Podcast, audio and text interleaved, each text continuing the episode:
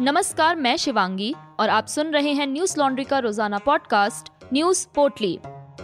आज है 9 अगस्त, दिन है सोमवार। मॉनसून सत्र के आखिरी सप्ताह के पहले दिन सोमवार को लोकसभा में सामाजिक न्याय और अधिकारिता मंत्री डॉक्टर वीरेंद्र कुमार ने अन्य पिछड़ा वर्ग से संबंधित एक अहम संशोधन बिल पेश किया है। इस विधेयक में राज्य सरकारों को ओबीसी लिस्ट तैयार करने का अधिकार देने का प्रावधान है। हाल ही में केंद्रीय कैबिनेट ने इस बिल को मंजूरी दी थी। ये संविधान का 127वां संशोधन बिल है, जिसे आर्टिकल 342 ए के तहत लागू किया जाएगा। दरअसल 5 मई को मराठा आरक्षण मामले में फैसला देते हुए उच्चतम न्यायालय ने कहा था कि ओबीसी आरक्षण की लिस्ट तैयार करने का अधिकार केवल केंद्र सरकार के पास ही है। आरक्षण जैसे संवेदनशील मामले में केंद्र सरकार कोई जोखिम नहीं लेना चाहती है, इसलिए उसी समय केंद्र सरकार ने इस पर आपत्ति जताई थी। इसलिए केंद्र संविधान संशोधन लाकर राज्य सरकारों को भी ओबीसी की सूची तैयार करने का अधिकार दे रही है। विधेयक के उद्देश्यों में कहा गया है कि देश की संघीय संरचना को बनाए रखने के दृष्टिकोण से संविधान के अनुच्छेद 342 ए और अनुच्छेद 348 बी एवं अनुच्छेद 366 में संशोधन करने की आवश्यकता है। केंद्र सरकार जो संशोधन विधेयक लेकर आई है, उसमें प्रावधान है कि राज्य सरकारें अब अपने यहाँ ओबीसी की लिस्ट तैयार कर सकेंगी, यानी अब राज्यों को किसी जाति को ओबीसी में शामिल करने के लिए केंद्र पर निर्भर नहीं रहना होगा। इसका ये भी मतलब है कि अब राज्य सरकारें अपने यहाँ किसी जाति को ओबीसी समुदाय में शामिल कर पाएंगी। इस बिल को पेश करने से पहले कांग्रेस समेत 15 प्रमुख विपक्षी दलों ने इस पर चर्चा की थी। विपक्षी पार्टियों का कहना है कि उन्होंने पहले ही सरकार को इस मामले को लेकर आगाह किया था, लेकिन सरकार ने उनकी बात नहीं सुनी। अब ओबीसी समुदाय के आंदोलन की वजह से सरकार ये संशोधन बिल लाने पर मजबूर हुई है। संसद भवन से कुछ दूर जंतर मंतर पर हुई एक जनसभा में जमकर मुस्लिम विरोधी नारेबाजी हुई और भड़काऊ भाषण दिए गए। ये घटना 8 अगस्त रविवार की है। बीजेपी प्रवक्ता अश्विनी उपाध्याय के कहने पर तमाम हिंदू संगठन और समर्थक जंतर मंतर पहुंचे। कार्यक्रम के आयोजकों की 5 मुख्य मांगे थीं: समान शिक्षा, जनसंख्या नियंत्रण, घुसपैठ नियंत्रण, धर्मांतरण नियंत्रण और समान नागरिक संहिता। लेकिन इस रैली में पहुंचे लोगों की मंशा नफरत और हिंसा भड़काने की दिखी। इस कार्यक्रम का आयोजन भाजपा प्रवक्ता अश्विनी उपाध्याय ने किया था। सोमवार को इस पूरे मामले में दिल्ली पुलिस ने संज्ञान लेते हुए धारा 153 ए के तहत अज्ञात लोगों के खिलाफ मामला दर्ज कर लिया है। दिल्ली पुलिस ने कहा कि आयोजकों को रैली की अनुमति नहीं थी और उन्होंने कोविड दिशा निर्देशों का उल्लंघन किया है, इसलिए उनके खिलाफ डीडीएमए अधिनियम की धारा 188 और 51 में भी मामला दर्ज किया गया है। इस मामले में कार्यक्रम के आयोजक अश्विनी उपाध्याय ने न्यूज लॉन्ड्री को बताया, कोर्ट, हमें कार्यक्रम आयोजित करने की इजाजत नहीं थी, लेकिन कल का दिन क्विट इंडिया मूवमेंट की वजह से ऐतिहासिक था, इसलिए हमें नहीं लगा कि इसकी परमिशन लेने की जरूरत है। दूसरी बात, मुझे नहीं पता नारा लगाने वाले कौन लोग थे। ये वीडियो शाम का है, जबकि मैं जल्दी ही वहां से आ गया था। मैंने इस बारे में पुलिस से शिकायत कर दी है, अनकोट। ये अज्ञात लोग कौन थे जिन्होंने मुसलमान विरोधी नारे लगाए, ये जानने के लिए आप हमारी वेबसाइट hindi.newslaundry.com पर जाकर वीडियो देख सकते हैं। वीडियो में इनके चेहरे और इन नारों के पीछे इनकी मानसिकता का पता चलता है। हमने ग्राउंड पर पहुंचकर इनसे बात की। हमारी जमीनी पत्रकारिता को सपोर्ट करने के लिए आज ही हमारी वेबसाइट hindi.newslaundry.com पर जाकर हमें सब्सक्राइब करें और गर्व से कहें, मेरे खर्च पर आजाद हैं खबरें। देश में कोरोना का कहर जारी है। भारत में फिर से कोरोना के नए मामलों में तेजी दिखाई दे रही है। सोमवार को लगभग 36,000 नए कोरोना के मामले आए। रविवार को यह आंकड़ा लगभग 39,000 था। केंद्रीय स्वास्थ्य मंत्रालय की ओर से आज जारी ताज़ा आंकड़ों के मुताबिक पिछले 24 घंटे में लगभग 36,000 नए केस सामने आए। इस दौरान 447 मरीजों की संक्रमण के चलते मौत हो गई।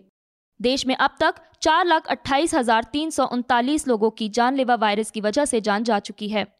स्वास्थ्य मंत्रालय के अनुसार पिछले 24 घंटे में 39,686 मरीज कोरोना से ठीक हुए हैं। वहीं दिल्ली सरकार के स्वास्थ्य विभाग द्वारा जारी हेल्थ बुलेटिन के अनुसार सोमवार को राजधानी में कोविड-19 के 39 नए केस सामने आए और बीमारी के कारण एक व्यक्ति की मौत हो गई, जबकि पॉजिटिविटी रेट थोड़ा कम होकर 0.08% हो गया है।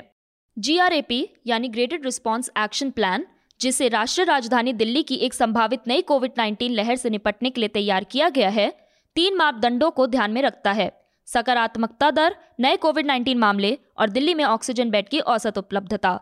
वहीं महाराष्ट्र के मुख्यमंत्री उद्धव ठाकरे ने रविवार को घोषणा की है कि कोविड-19 वैक्सीन की दोनों खुराक लेने वाले लोगों के लिए मुंबई लोकल ट्रेन सेवाएं 15 अगस्त से शुरू होंगी।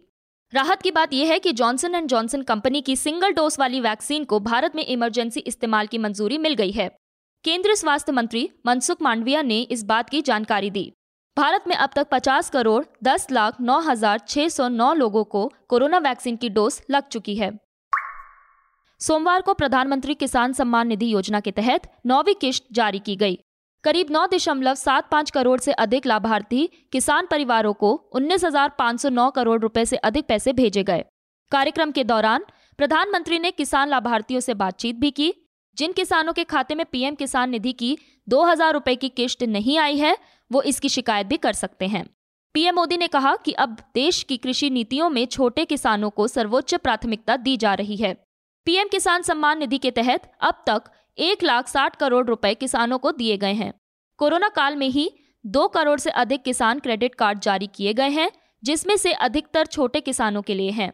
वो आगे कहते हैं, कोट, देश जब आज़ादी के 100 वर्ष पूरे करेगा, यानी 2047 में, तब भारत की स्थिति क्या होगी, ये तय करने में हमारी खेती, हमारे किसानों की बहुत बड़ी भूमिका है। पीएम मोदी ने आगे कहा कि ये समय भारत की कृषि को एक ऐसी दिशा देने का है जो नई चुनौतियों का सामना कर सके और नए अवसरों का लाभ भी उठा सके। प्रधानमंत्री किसान सम्मान निधि योजना के तहत पात्र लाभार्थी किसान परिवारों को 6,000 रुपए प्रतिवर्ष की आर्थिक मदद दी जाती है। 2,000 रुपए की 3 किश्तों में प्रत्येक 4 माह में प्रदान किया जाता है। धनराशि को सीधे लाभार्थियों के बैंक खातों में भेजा जाता है। इस योजना के अंतर्गत अब तक 1.38 लाख करोड़ रुपए से अधिक की सम्मान राशि किसान परिवारों के बैंक खातों में हस्तांतरित की जा चुकी है। संयुक्त राष्ट्र की एक रिपोर्ट ने चौंकाने वाले खुलासे किए हैं।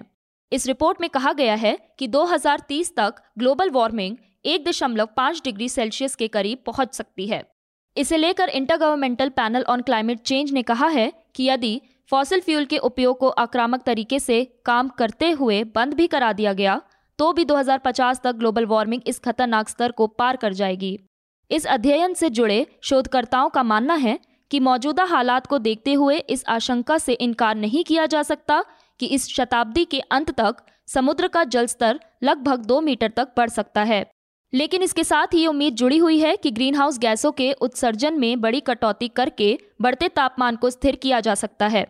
साल 2013 के बाद अपनी तरह की ये पहली रिपोर्ट है जिसमें जलवायु परिवर्तन से जुड़े विज्ञान का व्यापक तौर पर विश्लेषण किया गया है।